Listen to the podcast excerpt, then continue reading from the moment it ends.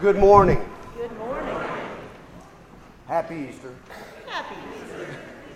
So, those of us who gather here this morning are the men, women, and children who carry the burden, the grief, and the pace of modern life. But we are also those who gather this morning because of our profound need for hope, for faith, for love in the face of uncertainty and often despair. By all accounts, the women who arrived looking for the body of Jesus on that first Sunday morning are told that he was not there, that he had been raised, that he was alive, and that he, in fact, had gone on ahead of them to Galilee, where they would see him just as he had said. They are perplexed and terrified, but then they begin to remember things. They begin to remember things that he had told them.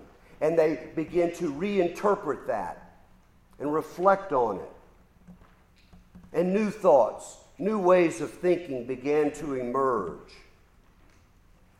We come this Sunday morning looking for Jesus as well wondering about and puzzling over his meaning for us. He is not here, however, he has been raised. That's what we hear. He is not here. He is not where we think he is. He has gone on ahead of us. And if we go where he goes, there we will see him this is a story that tells us, at the very least, that God cannot be captured by anything. Not by death, not by a tomb, not by religion, not by technology, not by any philosophy of truth. God cannot be packaged and marketed for popular tastes and consumption, no matter how user friendly and entertaining the purveyor of religion tries to make it. But because we live in a free market world that has been constructed to satisfy our personal preferences, we begin to imagine that even God exists to satisfy our personal needs. In a world where we can customize our ringtones, our faces, our spouses, our children, and our religion, we come to expect that even God can be customized for our own purposes. But this morning's story begs to differ. Whatever else it may be, this story of Jesus' resurrection is not about learning to live with a more positive attitude despite the stresses and strains of modern life. The women who found the tomb empty didn't go home and take on a new attitude that things would turn out okay in the end for those who believe. They didn't just decide to start looking on the bright side of things. No, they left perplexed and amazed, even terrified. This is a story that interrupts our usual notions and expectations of the way things are supposed to be. We don't have any control over this story, and the ending is rather open ended. The phrase resurrection from the dead literally means coming alive from out of dead things. It's the picture of one who stands up from the midst of corpses. It's a coming alive here and now, a waking up from sleep, a standing up to walk in the newness of risen life, as Paul puts it. I dropped out of college in 1977 because I knew enough to know that I wasn't going anywhere fast. I had enough sense to know that I had to interrupt the way I was sort of sleepwalking through my life, but I didn't have any idea of where I was going or where I was supposed to go. So I spent half a year just wandering around Europe on eight bucks a day. By the time I arrived in London, several months into my journey, I was a seasoned gypsy, living on nothing but bread, cheese, Hemingway, and Camus I tried to hitchhike to Scotland. After spending a couple of nights under a highway overpass near the Cotswolds of England, I was finally picked up by a trucker and ended up in a town called Ambleside, which is in the Lake District of northwest England. By the time I arrived in Ambleside, I was tired and lonely. Months of existentialist introspection had made me feel disconnected and cynical. I didn't know where to sleep because the youth hostel had been closed for some reason, and I couldn't afford a bed and breakfast, and I was worn out from camping. As I wandered down the main street of Ambleside, I saw a sign that said, Mrs. Thompson's lodging, now open. I found myself knocking on the door, utterly exhausted by the 40 pound backpack that contained all of my earthly belongings. A red cheeked, middle aged woman opened the door. She smiled and simply said, Welcome. I looked at her and almost cried suddenly missing my own mother. I was a 20 year old boy on the proverbial quest to find himself in the modern world, and Mrs. Thompson turned out to be the risen Christ in disguise, who greeted me from out of nowhere in the town of Ambleside. After mumbling that I could spend no more than two bucks per night, I walked in at her urging, feeling both amazed and terrified. I somehow knew that things would never be the same again. She took me upstairs and showed me my bedroom, the room her only son grew up in. I soon learned that her husband had died only three months earlier, and that I was the very first boarder in her new bed and breakfast business.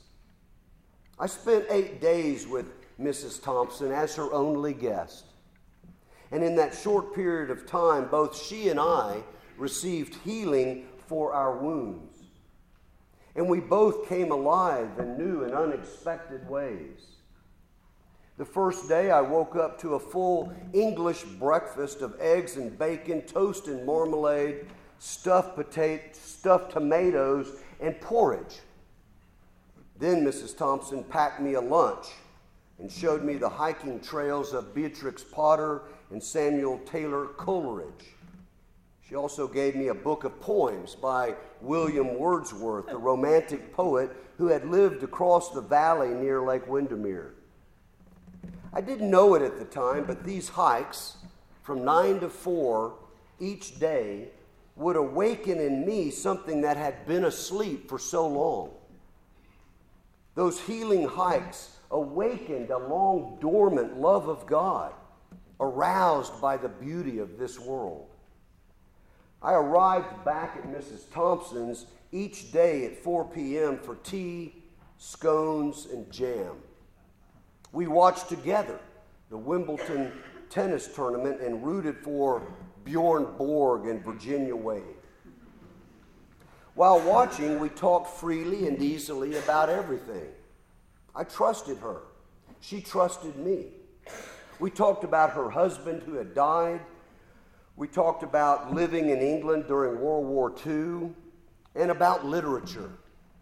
We mostly talked about God, even though I didn't really know it at the time, even though the name of God was never used.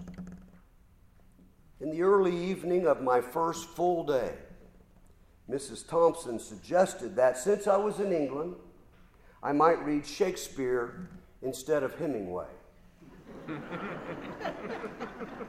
After telling her I had never read Shakespeare and that he seemed archaic and hard to read, she gave me a copy of Macbeth. and then she gave me some background to help me better understand it.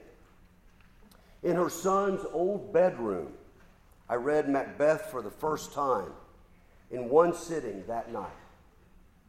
My imagination was so stirred by this other world that for two full hours I forgot completely about myself.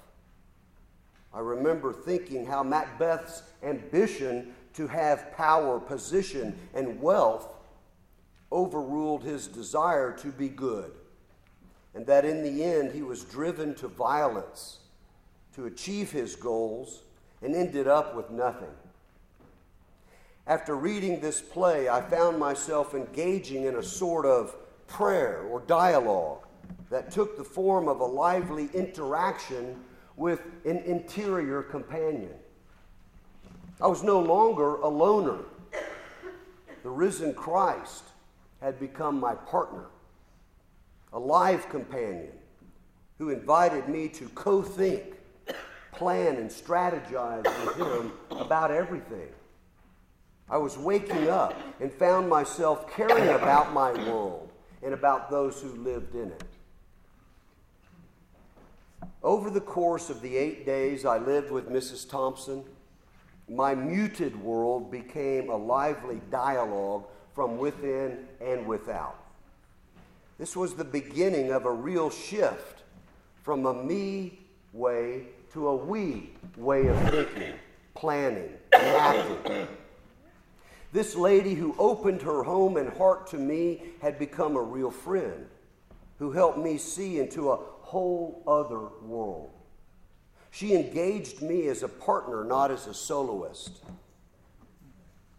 On my return to Texas weeks later, I re enrolled in the University of Texas as an English major.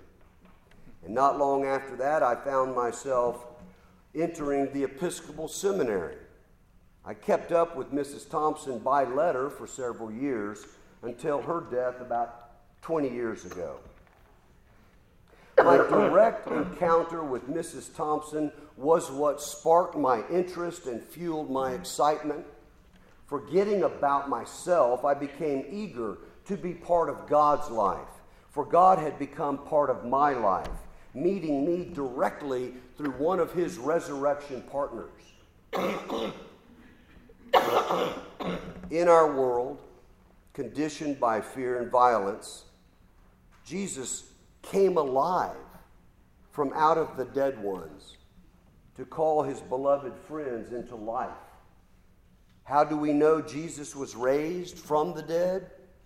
Because he's alive and happening in, with, through, and for people like you and me and the Mrs. Thompsons all over the world. When we open the eyes of faith, we see the signs. When it gets through, we know it. It is not something we prove, it is something we see, hear, and receive.